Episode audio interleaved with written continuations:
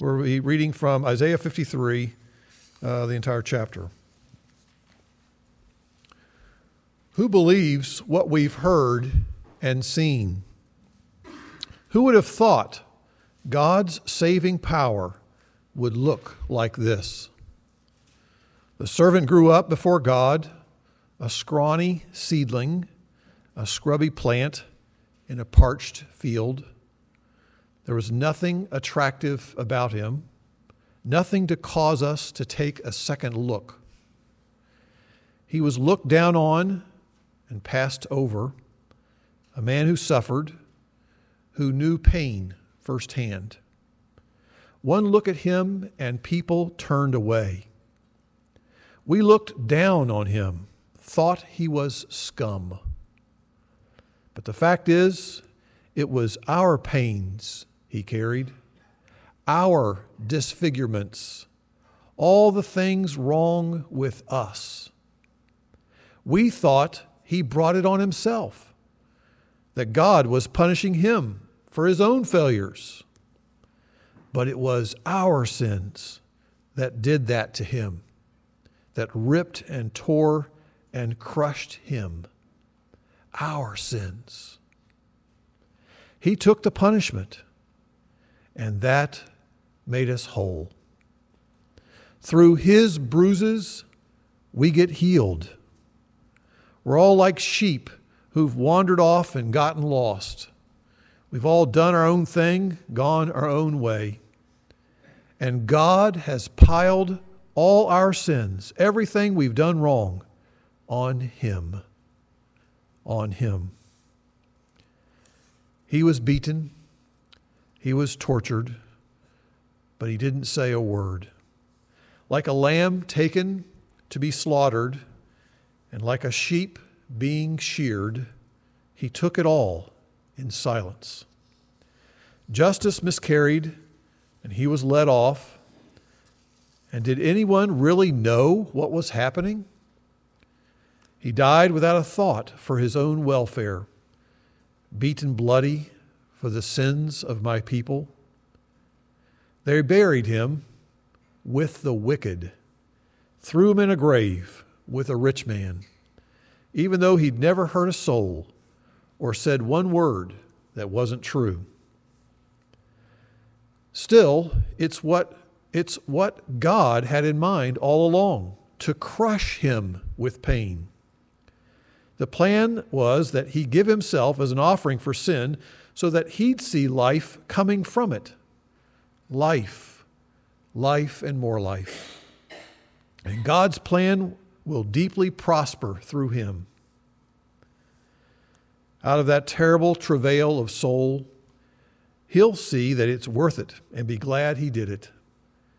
Through what he experienced, my righteous one, my servant, will make many righteous ones as he himself carries the burden of their sins.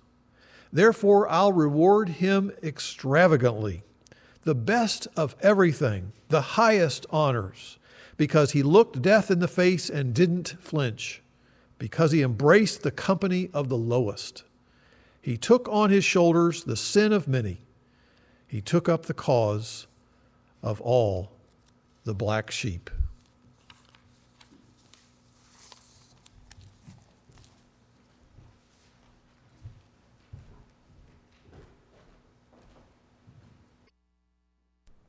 Let's pray. Heavenly Father, you took up our cause. You took up the cause of us, black sheep, ones that could not save ourselves, ones, Father, that need your Son, Jesus Christ. We needed him to go to the cross. We needed him to be rejected, to face physical punishment, and to bear our sins on the cross. Without that, Lord, we would not be able to have our souls come alive and be redeemed and even be able to sit here tonight. Father, may I understand, may we understand the great and mighty and awesome sacrifice that you have made happen for us. Black sheep, lowly men and women that go their own way Help us, Father, tonight as we look at this scripture, as we look at Isaiah 53, to understand exactly what you have done for us. In Jesus' precious holy name, amen. What is the greatest message that you have ever heard in your life? You've heard many of them. It could have been something like, I love you, or you, you got the job, or it's a boy. The messages that we hear in our lives, the ones that we desire, are so different than the message that we're going to hear tonight. That the message of God to us for our very souls. I was thinking in, in Acts 8, when Philip is called by God, and he's called to go to a chariot to a man who's reading Isaiah 53. It's an Ethiopian eunuch, and he's reading Isaiah 53, and God calls Philip to him to go and explain it to him. So as he goes to the chariot, he hears the Ethiopian reading these words Like a lamb that's led to slaughter, like a sheep that is silent before its shearers.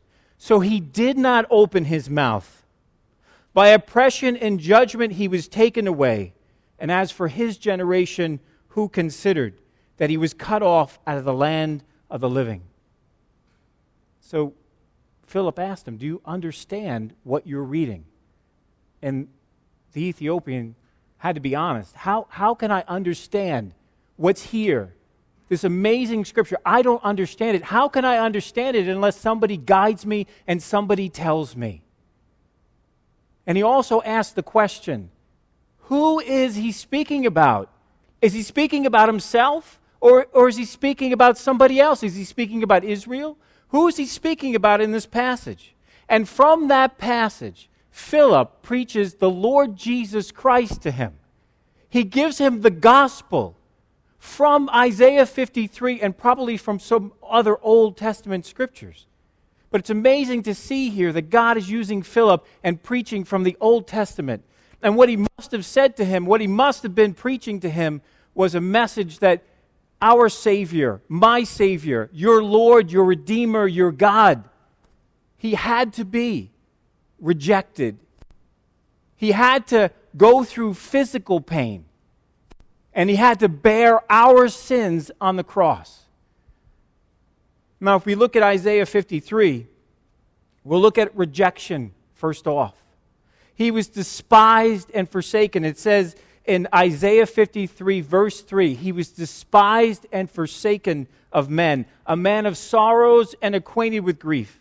And when, like one from whom men hide their face, he was despised and we esteemed him not. From the very beginning of Jesus' life, the Lord that we know, the Lord that we love, from the very beginning, his birth points to his rejection. Just the, the very fact that Mary was unwed, just the fact that the community that he lived in must have, what they must have thought of them. And then they come to Bethlehem and they can't even get a room. And they have to go to a cave or a stable. From the very beginning of our Lord's life, there was complete and absolute rejection. And think of his disciples Peter, and Thomas and the people that followed him, Pilate and Herod.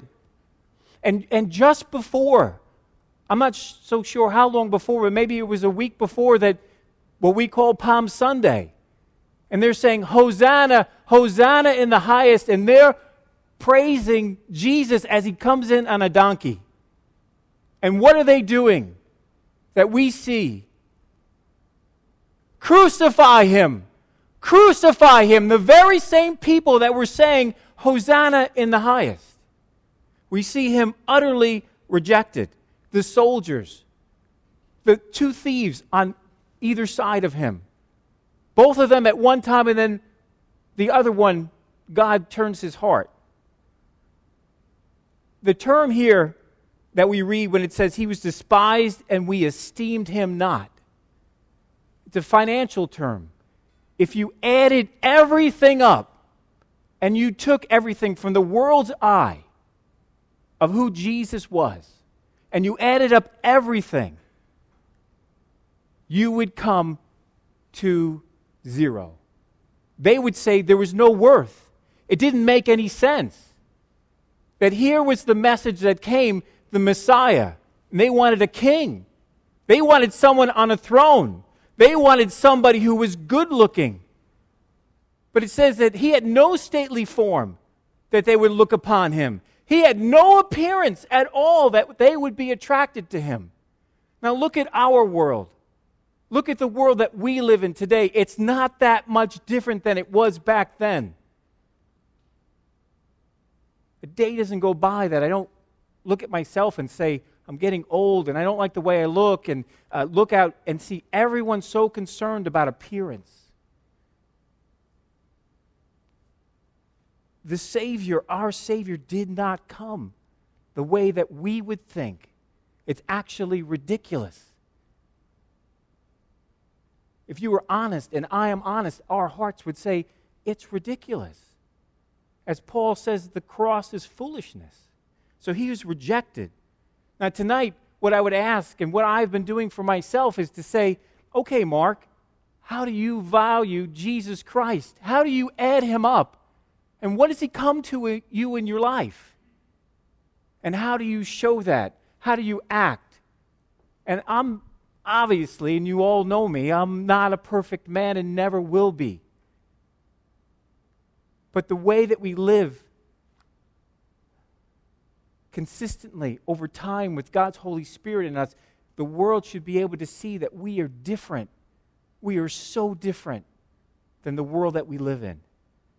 So, how do you value Jesus Christ?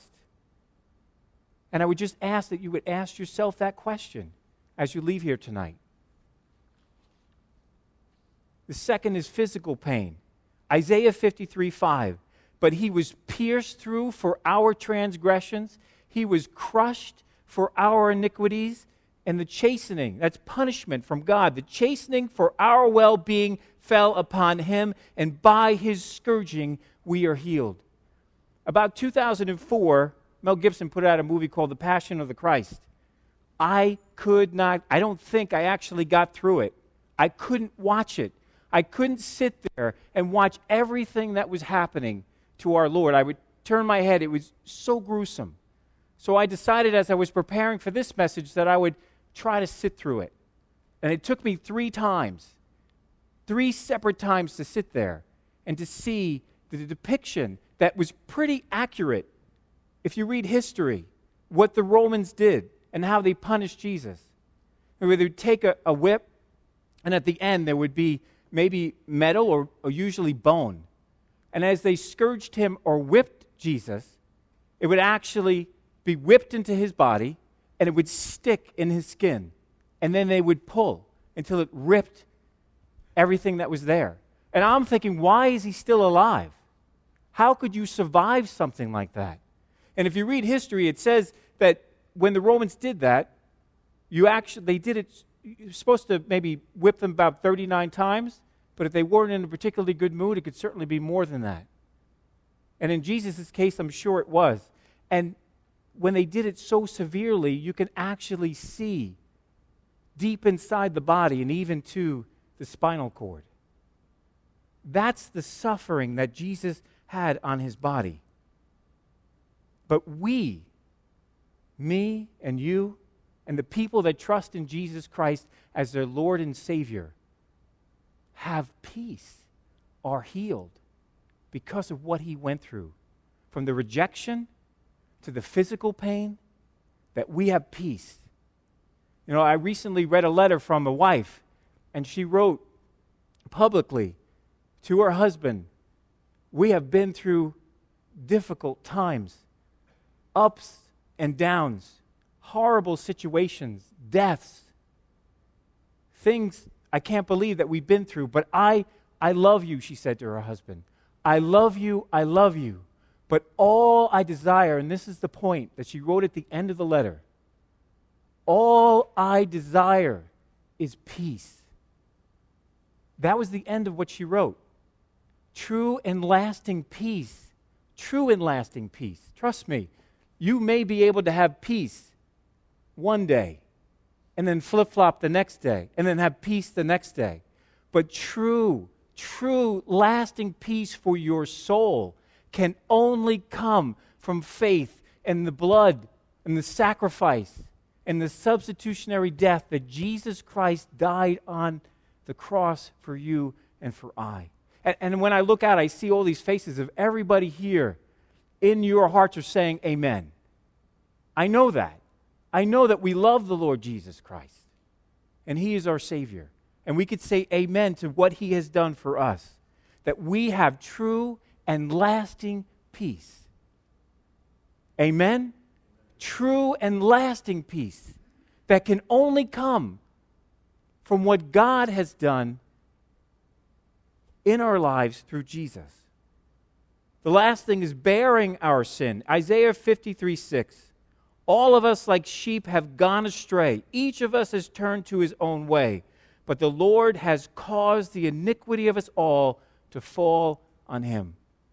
The world may blame who they want for who actually killed Jesus. And every year at this time, there's always some kind of article or letter who actually killed him. Was it the Jewish people? Was it the Romans? We know for us for us, God caused Jesus to go to the cross because he was pleased to do that. Because that's how much he loves you. If you don't hear anything else tonight, how much God has given everything that he has, he gave his one and only son for you, for your wife, for your husband, for your daughter, for the people in your family for your neighbor. He gave everything.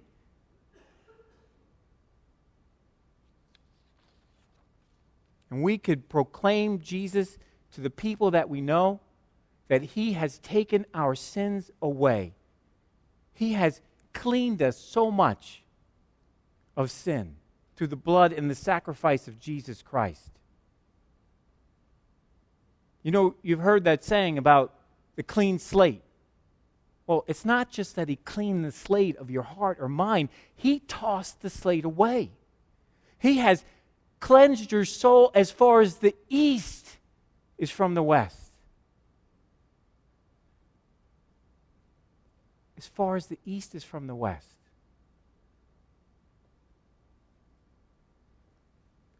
In the Old Testament, it goes through how the Israelites would give sacrifices to God. And how they would take two goats, and one goat would be slaughtered, and they would take the blood, and they would sprinkle it. And that's a picture of Jesus. That's a picture of the cross. It's a picture of what Jesus did for us. And he, they would sprinkle it.